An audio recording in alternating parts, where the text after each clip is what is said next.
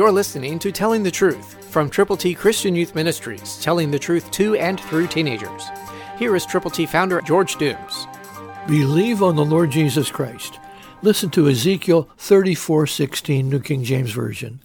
I will seek what was lost and bring back what was driven away, bind up the broken, and strengthen what was sick. We have a sick world. We have a sin-sick world. And the devil is at large, but God is greater. Greater is he that is in you, the Bible says, than that he is in the world. And so because that is the truth, he's going to seek and bring back that which was driven away.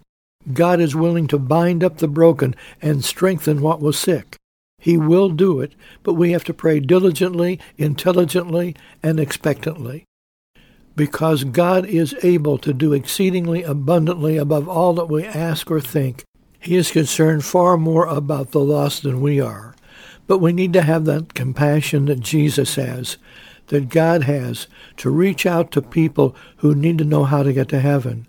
If you know how to get to heaven, if you've admitted you have sinned, if you have believed on the Lord Jesus, if you've confessed him publicly, then tell somebody else how they too can have the gift of God, eternal life.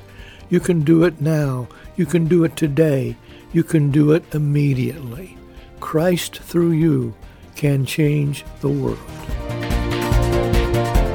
For your free copy of the Telling the Truth newsletter, call eight one two, eight six seven, two four one eight, eight one two, eight six seven, two four one eight, or write Triple T, thirteen thousand U S forty-one North, Evansville, Indiana, four seven seven two five. Tune in to Telling the Truth next week at this same time on this same station.